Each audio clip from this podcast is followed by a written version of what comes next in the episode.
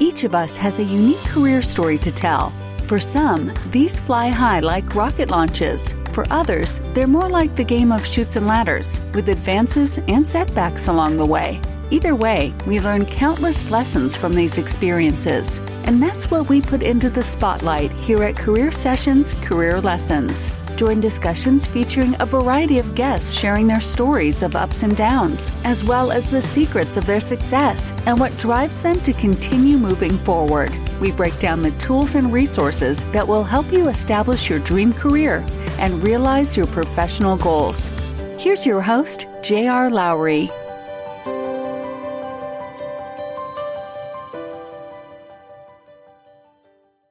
Hi, this is J.R. Lowry, and welcome to Career Sessions. Today, I'm delighted to welcome Sarah Alter, who I first got to know when her husband Michael and I were working together back in the late 1990s. Sarah is currently the CEO of NextUp, a growing 15,000 member, 900 corporate partner movement transforming the retail, consumer goods, technology, manufacturing, and financial services industries.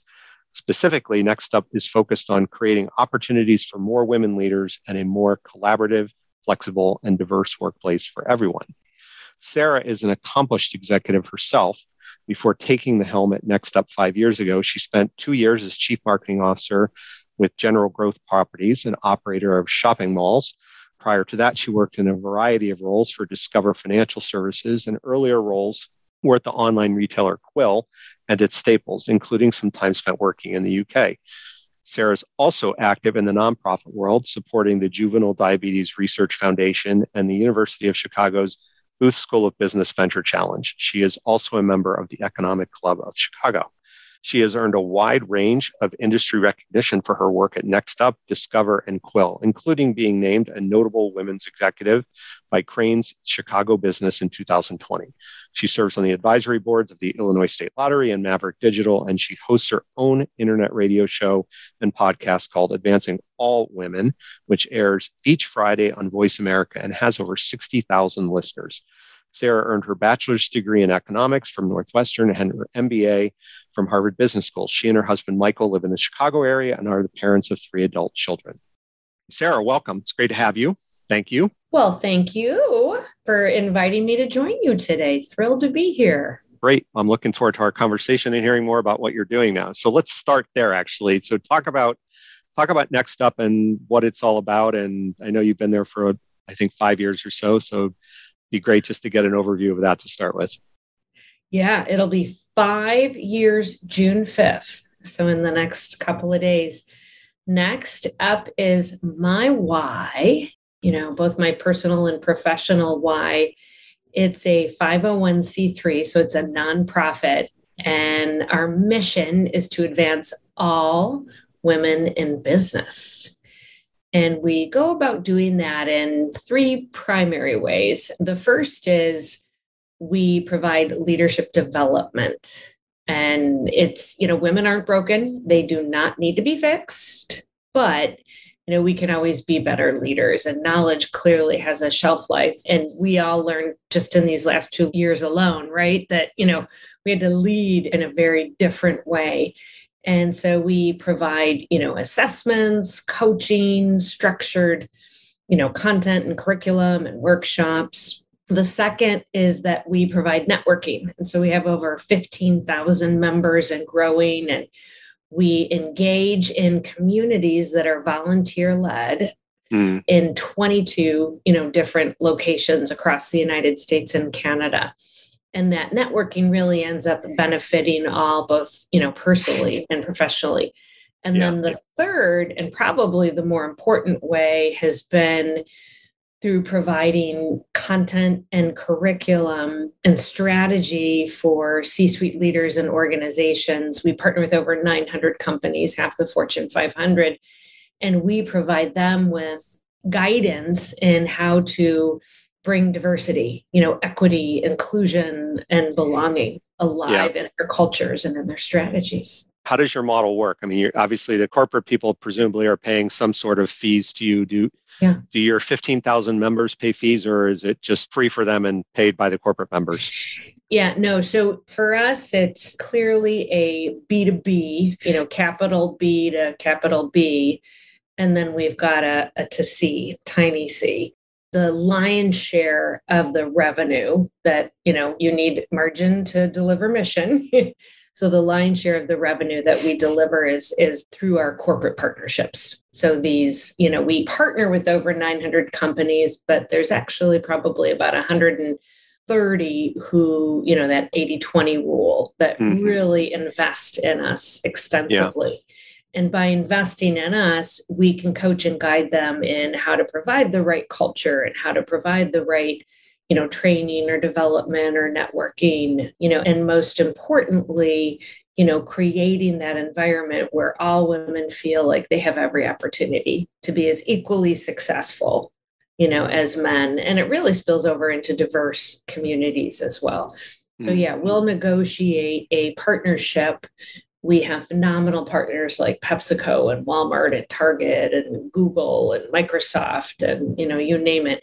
And we'll work with them to pull together investments not only at that individual level in their female leaders but also in their male leaders. And mm-hmm. one of the bigger initiatives that we had rolled out just this past year and a half was a whole community and journey called Beyond Allies and it teaches you how to be a better ally. So we've had a number of our partners invest in developing their male allyship community.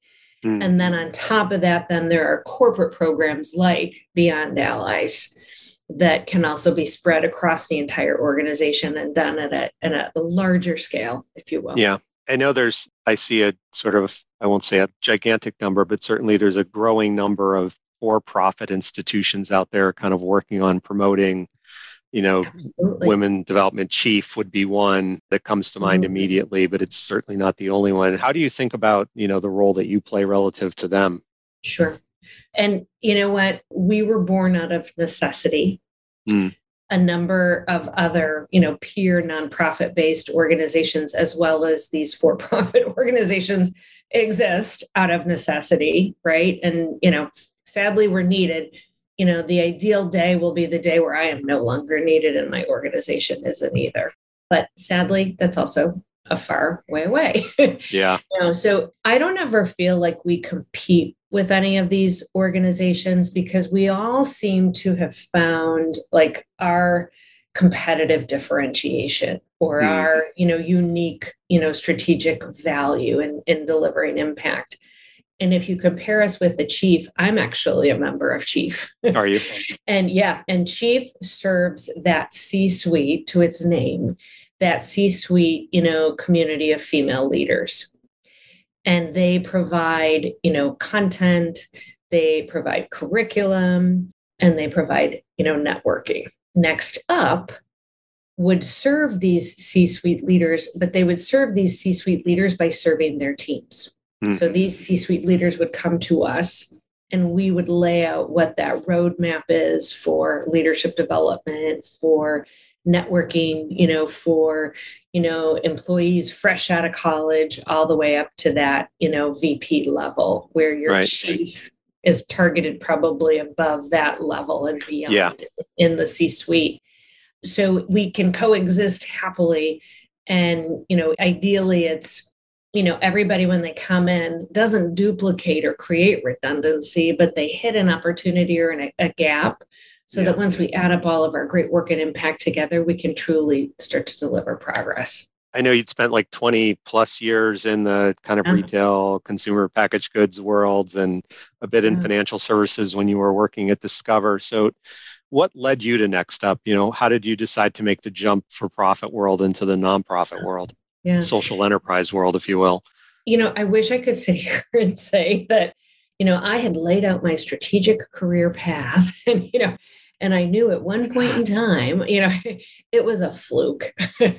yeah. At that point in time, I was looking for my next adventure and a recruiter that I had always kept in touch with, you know, both personally and professionally, reached out and she said, Hey, I know you want to get a C title beyond the CMO title that I mm. had at the most recent job at that point in time.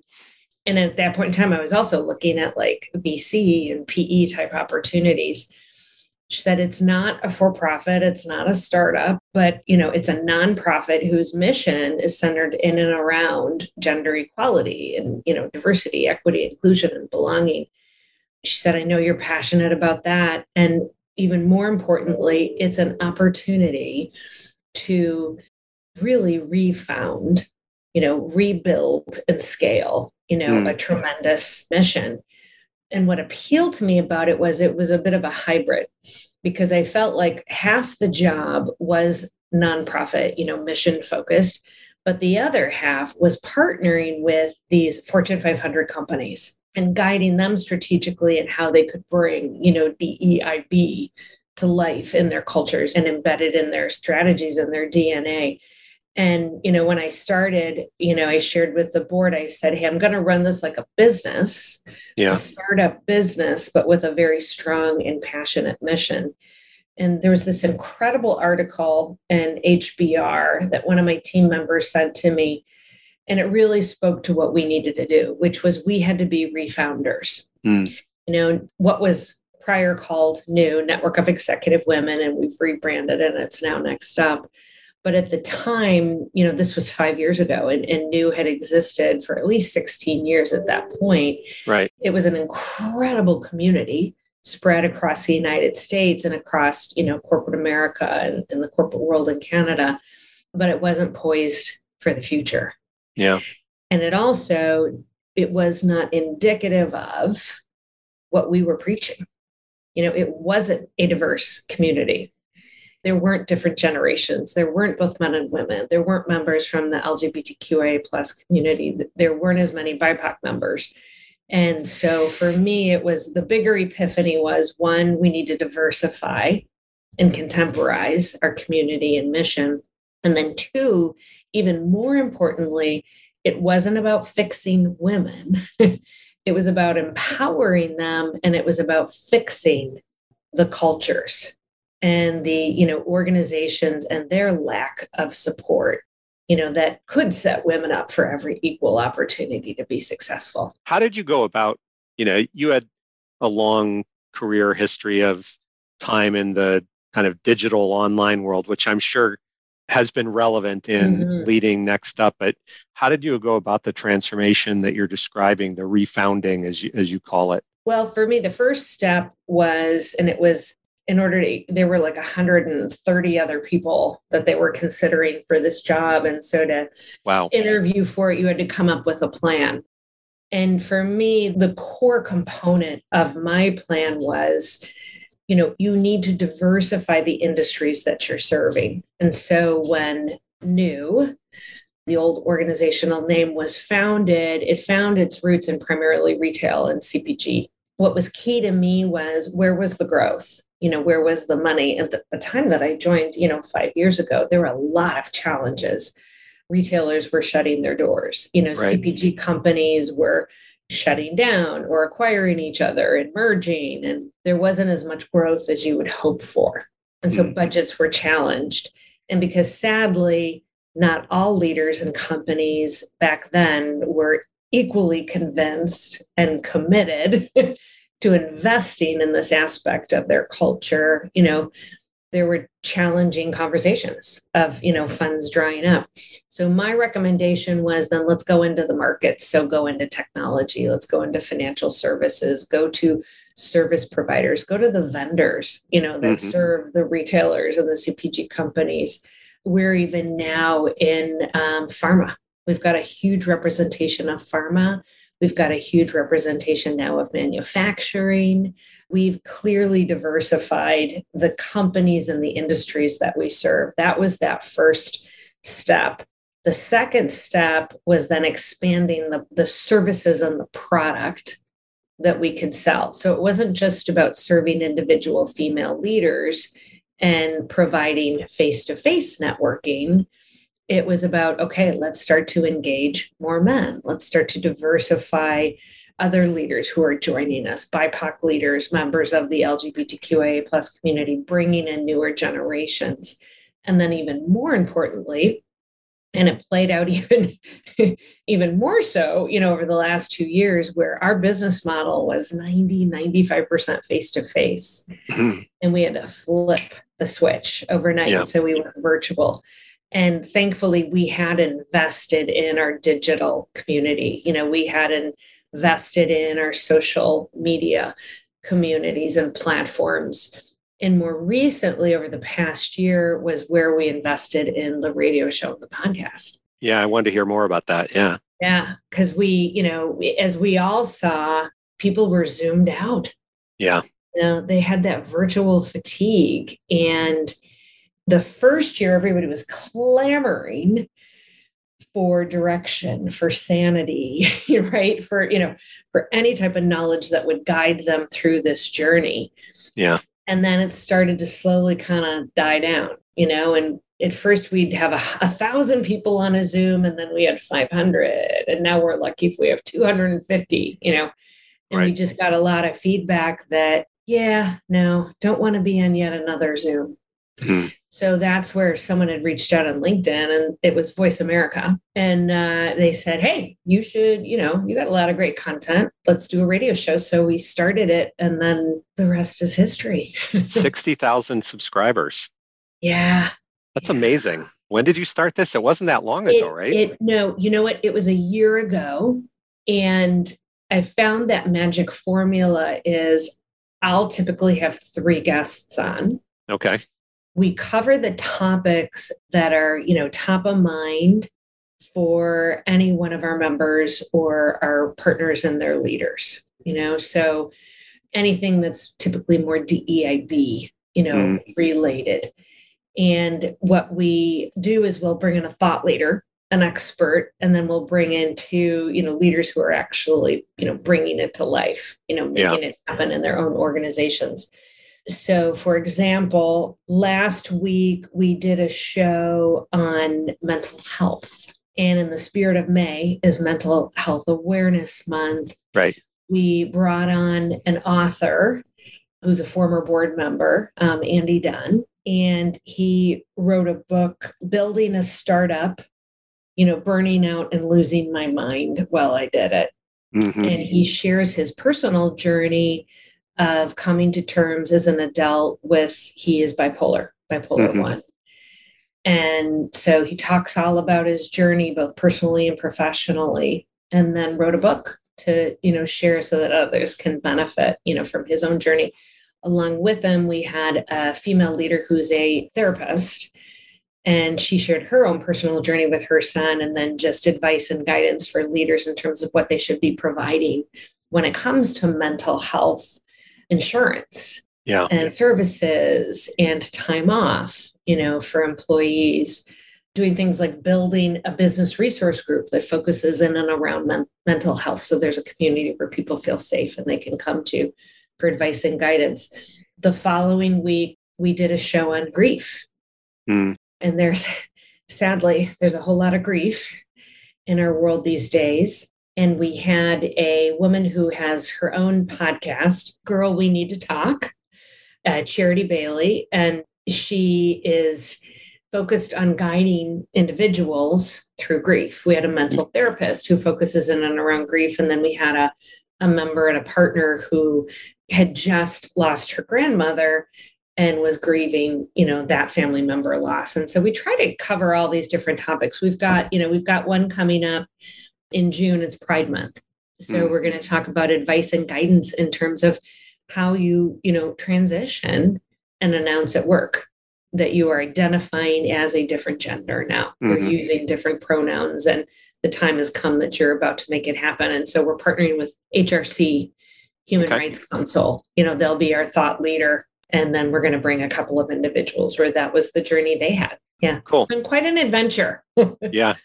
And presumably you've got people on the team who help, you know, pick topics and book Absolutely. your guests and all of that. Yeah, I'm Absolutely. my own booking agent. So, you know what? I much admiration to you, Mr. Lowry. Yeah, I I have two. Yeah, I have two people who are kind enough to help me, and they help me, you know, schedule and coordinate. And then I've got an incredible writer, um, Maria Cirillo helps out, and then Angie Bice, and they both help me out and it's it's fun brainstorming the topics because every time I go out and I meet someone new now, I'm like, oh, I need to have you on the show. Yeah. you, you do start thinking like that. I, right. I, right. you know. I feel so bad. I'm like, Yeah. Just enjoy meeting this person and not be selfishly thinking how they'd Yeah. be a good guest. Exactly. I've, Yeah. I've definitely had that same sort of thought process in my head about the conflict between the two. How have you grown the show? What do you do to publicize it? Is it word of mouth or is it, does Voice America help? What do you think has led to the growth? Voice, yeah, no, Voice America, absolutely a phenomenal partner. They have helped to promote it. And then honestly, we leverage the guests Yeah. tremendously. We always encourage them to promote it. And then we just use all of our digital assets, you know, that we leverage today, you know, emails, our website, all Right. of the, the social Right. media that we do. LinkedIn is probably like the number one way in, Yeah. in which we've really been able to grow. And you know it's fun to collaborate like with other you know other podcasters Mhm. you know like yourself there's another group called cpg guys and they've been around now for i think almost two years Yeah. and they focus on all that is cpg Yeah. And so they've had me on as a guest i've had them on as a guest and so on and but yeah it just it's been so well received because you can listen to a podcast at your own convenience Right. right Right. you know and we learned quickly that you know when we were scheduling zoom events or Yeah. you know learning programs and it's at x hour most Right. people were listening to it later they weren't Yeah. able to engage and they wanted that option you know to listen to the recording and so that's where we you know tried it out and you know and it's it's been a great new channel and way to Yeah. engage Yeah, I mean, it's certainly the one benefit, as you say, you can do it at your own time, but you also can do it in more places, right? I talk to people who listen to podcasts while they work out, you know, while they're in the car on a long mm-hmm. drive. And so it's got that, and, you know, just the seamlessness of being able, in particular, to, you know, get it on your phone and connect that to like your car audio so you could listen to it in your car. That certainly has to help, you know, boost audience. So, all right so i have to ask you have you listened to yourself yet Oh, I mean, I go back and personally kind of edit down all of the episodes, and then I give it to the production company to work on, and uh, and they they put the finishing touches on things. But it it helps me. What I find, and I also get transcripts from them, and so I do the discussion. I Yeah. rewatch the discussion, and then I read the transcript of the discussion. And the one benefit of that is, by the time that's all done, like I remember the discussions pretty well, right? And what I talked about Yeah. with each person and what was unique about their dis- you know their story and and so you know it's time consuming i don't know whether i'll be able to keep doing that forever but it's a way to really help me internalize the lessons that i get from these discussions so Absolutely. Yeah. Yeah. And I love what you're focused on. You know, I think back on there's just been so many times in my career where others have stepped up or, Yeah. you know, advocated or sponsored or provided just advice and guidance. And, Yeah. and so I love what you're doing. thank you to go back to your beginnings you were at northwestern you studied economics right and how did you uh, sort of think about your immediate post college path which ultimately led you know back to harvard to get your mba and then into the Mhm. retail world. It was funny at the time like the job to get this was like back you know 300 years ago um was Arthur Andersen yeah. And i didn't end up getting that offer. That's one way you really date yourself is when you talk about wanting to get a job. i know i know.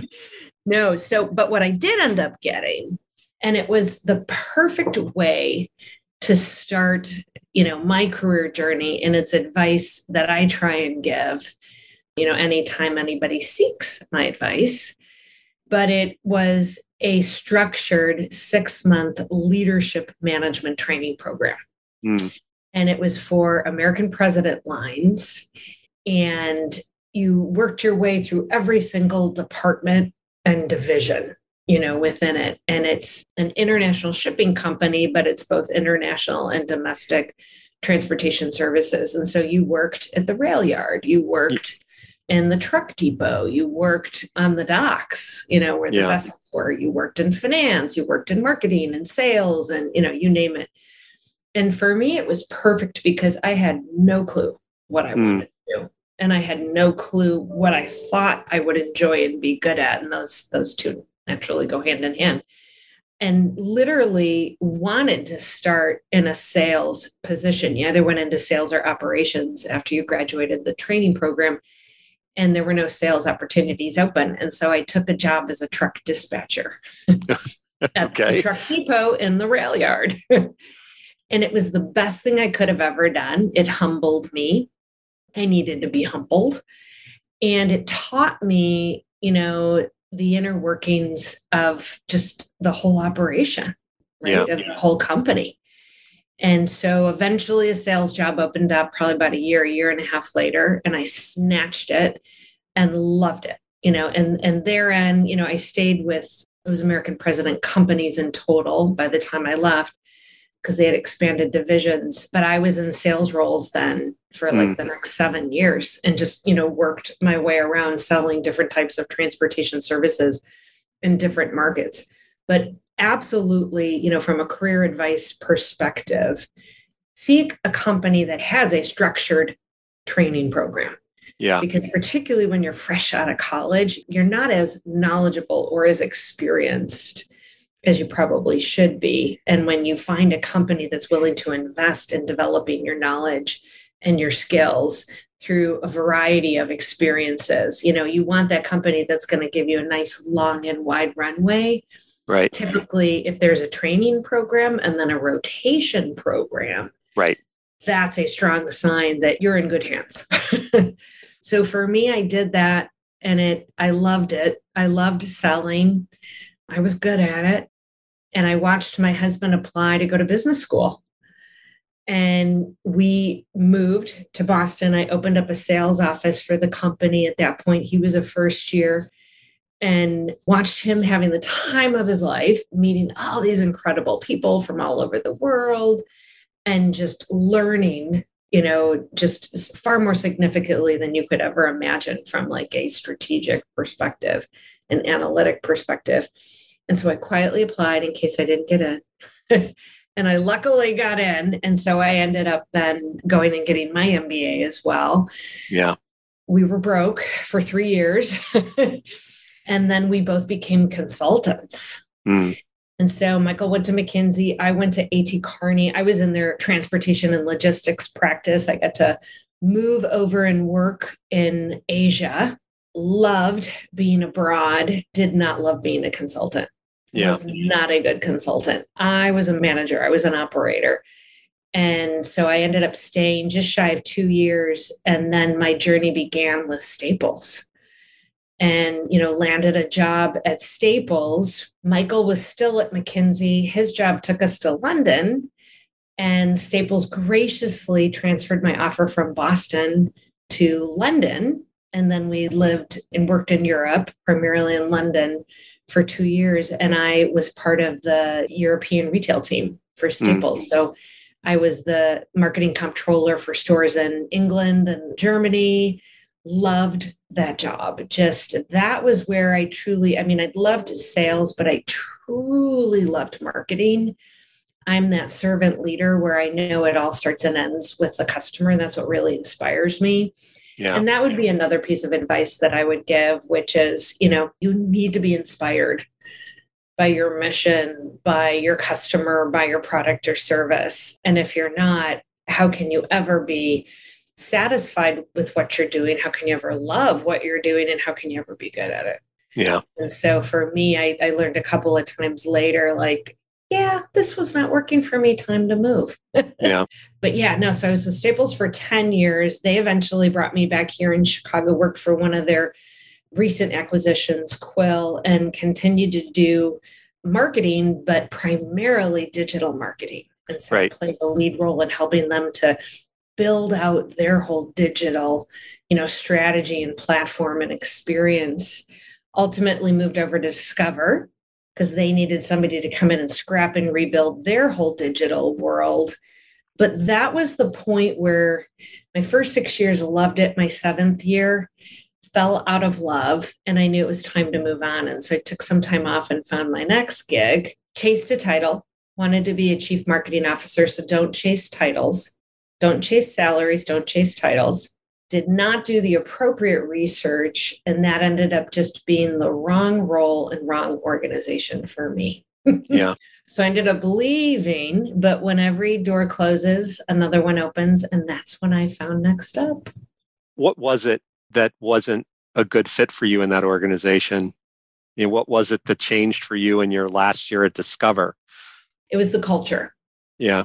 It was the culture you know, I ironically Discover in that last year, and I'd had, you know, incredible bosses up to that point, you know, learned a whole new industry. I'd known nothing, you know, about financial services, the credit card industry. But the first boss who brought me in invested in my education. You know, the next two bosses invested in continuing to develop me as a leader. But that final boss in a review, I got told that I was too nice, I was too motherly, and I was told that I was wearing too bright of colors. and that I would never be a successful executive leader because of those two dynamics at play. so, three months later, I was out. I left. yeah. And then in the second situation, it was the real estate industry and you know you got to eat nails for breakfast when you're in the yeah. real estate industry. That's a tough business. And you know what? I don't really care for nails. Yeah. You know a nice plate of scrambled eggs and fruit. Sounds good to me. So there it just it wasn't the right role or situation for me. And there were a number of other people who'd been tremendously successful through the years and it was the right role and situation and organization for them. It just wasn't right for me. Yeah I would imagine that you're getting to apply all of those things in what you're doing now, right? Go back mm-hmm. to your, mm-hmm. you know, your logistics piece. You know, there's a certain amount of logistics management in what you do in terms of the events that you put on, right? Um, Absolutely. But it's certainly the digital piece in particular. Absolutely. You know, you you were yeah. well positioned to lead a company into the you know virtual world that we all went into at the beginning of the pandemic in particular, right? It's been interesting, and that to your point, you know, each one of these experiences, you know, clearly I've picked up leadership skills that, for the most part, transcend time, right? Yeah. Shifting, shifting dynamics. You know, some of them, like the best move I made was when I was at Quill, the division of, of Staples the then president said, Hey, you know, we've got this crazy thing called a website on the World Wide Web, and I'm not really sure what it does. Staples is now telling us we need to grow it. I'm giving you this project. yeah. Well, good and, timing. Yeah. Oh, perfect. It was 99, 1999. Yeah. And I said, You appreciate I know nothing. He's like, eh, You'll figure it out. You're hardworking, you're bright. And again, you know, a common theme that, you know, Staples, Discover also had this philosophy of, you know, move people around, challenge them, give them new and different adventures. And you want to look for that company that is willing to rotate you and you can be provided this long and wide, you know, runway. But that I would argue was the best move I've made in my career above mm. all my degrees and, you know, whatever. That was the best move I made because it just it was on the early early end you know early Absolutely. beginning of you know what when the world wide web you know turned into the internet you know and companies started building out e-commerce or e-business. And then they eventually did mobile and then they did social media and you know so i was on the early end of that journey. And then i was able to not only through quill but then through discover because at discover i went in and built out our mobile platform with my team.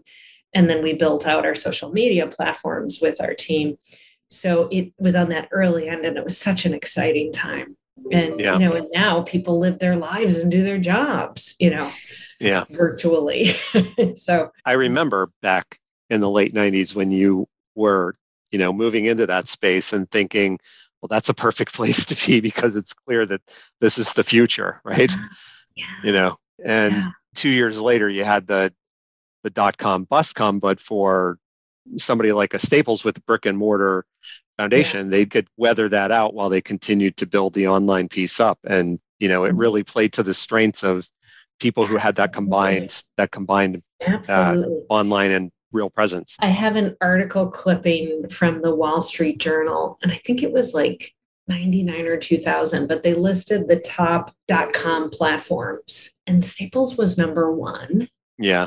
Amazon was down there somewhere. Yeah, And they recovered. We were, yeah, we were like, Quill was halfway down the list. And Yeah. if you think about the size, you know, at that point in time, gosh, when I started, it was 29 million in sales. And by the time I left, it was like 800 million. You know, Staples clearly was on the leading edge. Yeah. Leading edge. And I remember too that Land's End was Yep. known as like the technical guru. Like they were the ones that first did live chat. You know, they tried all of the new digital tools on their platform. And I would drag my team up on a road trip and we'd go up and visit Land's End and brainstorm, you know, with their group because we didn't compete. So I'm going to ask, I'm going to turn and ask Sure. a question that I asked Michael when I talked to him. At what point did you feel like you really had yourself figured out and what energized you and what you wanted to do professionally? You know, I don't think I have myself figured out yet because I probably have at least another adventure or two in me. Yeah. But I did figure out what energizes me. Absolutely leading teams, you know, being engaged with team members, you know, bottom up, top down, right? Yeah. Growing and building, you know, every now and then you got to rebuild. But what truly energizes me is growing and building and scaling, you know, teams, products, companies. Absolutely, as I mentioned before, I'm a servant leader. And so I am truly inspired by how we serve our customer, our client, mm. our member, our partner. And so that's why I think I've always enjoyed, you know, roles in marketing teams and in sales teams, you know, engaging in in customer service. Those I think would be the three core takeaways for me. Yeah. And so as I've looked at each job thereafter, that clearly, you know, has been like three criteria. I guess I would add a fourth, which is the culture's got to be right too. Yeah. Absolutely. And that I learned, you know, twice where I didn't have the right type of culture dynamics. And I was so blessed and fortunate that I was in a family that I could afford to take the time off to find the right next adventure. yeah. And I humbly appreciate not everybody gets to do that, but I I just I so so appreciate that it's key. And so now as a leader, you know, I'm trying to do all I can to make it the right culture. And Yeah. it was particularly challenging these last couple of years. Yeah, I would I would imagine particularly, you know, you're in an organization that's focused on women. Women have been leaving the workforce, they're not coming back. Um, Yeah. It's probably put a lot of pressure on what you're doing, you know, to try and figure out how to reverse some of the things that have Mhm. have happened that just don't seem to be reverting to whatever normal is. Oh yeah. Yeah. The she-cession, the great resignation. Mhm. and now the great recovery that's what we're trying to call it. And NextUP and you're right i mean it was just devastating the impact and the challenge that you know women faced both domestically and globally. The mckinsey lean-in study shared that in the first year of covid alone women lost five years of progress. Which is in, it just incredible. domestically of any advancement that they had made. The global stats 34 years, 34 years in that first year alone. Wow. And and so much of it was, you know, work and life collided and we were able to, you know, easily compartmentalize before. But the good news in all of this is that you see so many leaders now in companies that are focused on, okay, how do I transform the norm? I get it. Like I need to facilitate remote working. I need to facilitate flexible hours. You know, I need to provide more than just mental, you know, vision and dental. you know, I need to provide caregiving. You know, I need to provide mental health. You know, you just see so many more dynamic approaches to how, you know, leaders and companies can serve their employees. And and that's a lot of what we've been covering um, Yeah. in all of the podcasts. you talked about culture a minute ago. What what do you do to create the kind of culture that you want to have in the organization? So for me, I'm very big on being approachable. And I made this a practice throughout the years in my career that I did a whole lot of skip levels. Yeah. So, you know, I, I want to meet with every single member of the team if I can. At, you know, at one point I had a team that was over 500. So that wasn't necessarily happening yeah. at an individual level, but I would go to the call centers and then meet, you know, do a, just a mass meeting, you know, because I, I wanted to make myself available and more importantly, to be there to, to be appreciative and thank mm. those that are truly making it happen, right? Right. That are bringing the mission to life. So approachability is definitely one of them. Humility is another wherein, you know what, when there's a screw up, it all ladders back to me. Mm. And when there's a celebration or success or acknowledgement, you know, or kudos, it goes to the team. And, you know, always want to make sure that I'm saying thank you as much as I can because I appreciate, you know, just how hard people work. I would think the other thing too, and, you know, I like to have a good laugh. I like to have fun. And so I try to lighten the mood where I can, you know, in any type of meeting. We are here to deliver impact and value. So we need to be responsible and professional and get that job done and serve our members and partners and our mission, most importantly. But it doesn't mean you can't have a whole lot of fun either. And so I try to have a lot of fun. And, you know, we, as many others did, we came up with some really crazy kind of social activities that can be done virtually. And thank God now we're back in person. yeah. How so much we, are you doing in person yourself? Um, yeah, no. So we are a fully remote based organization now. We've got 35 people total in my HQ team, and we're spread across the United States. Mm. So all of our, most of our group and team meetings are Zoom, they're virtual. Right. And then once a quarter, we try to get the whole team together so we can be together for at least a couple of days in person. And then from a regional and partnership perspective, you know, prior to COVID, I was traveling like at least two to three weeks out of every month because I would go and visit any one of our 22 regions, go visit corporate partners. Now I probably travel a total of like a week a month. Yeah. Yeah. Not everyone's welcoming everybody back. They're, you know, limiting who's in their facility so they can keep them safe and healthy. And our our regions you know albeit before they would do 90% of their programming you know face to face events now it's probably about 50 50 yeah.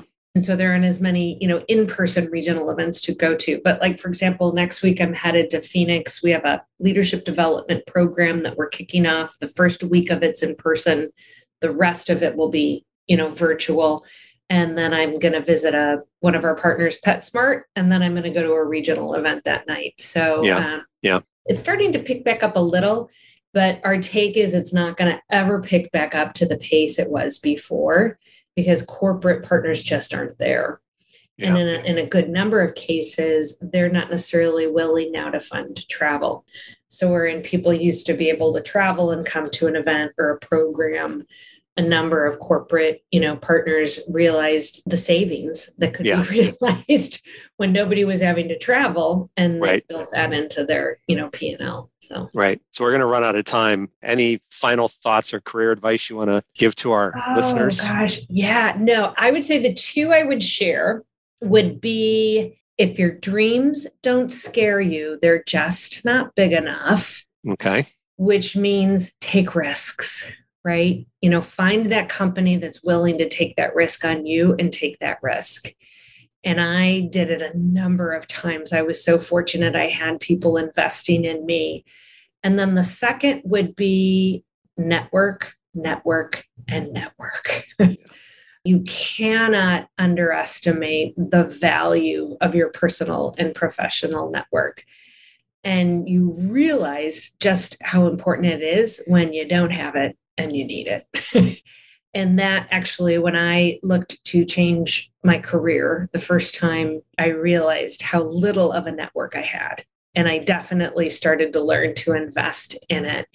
And now it's so easy to do virtually. Yeah. Well, LinkedIn's know? made it made it. Yeah. Oh, it, yeah. It's almost unforgivable yeah. not to have a network now because it's so much easier than it used to be. Right. Right. Yeah. Yeah.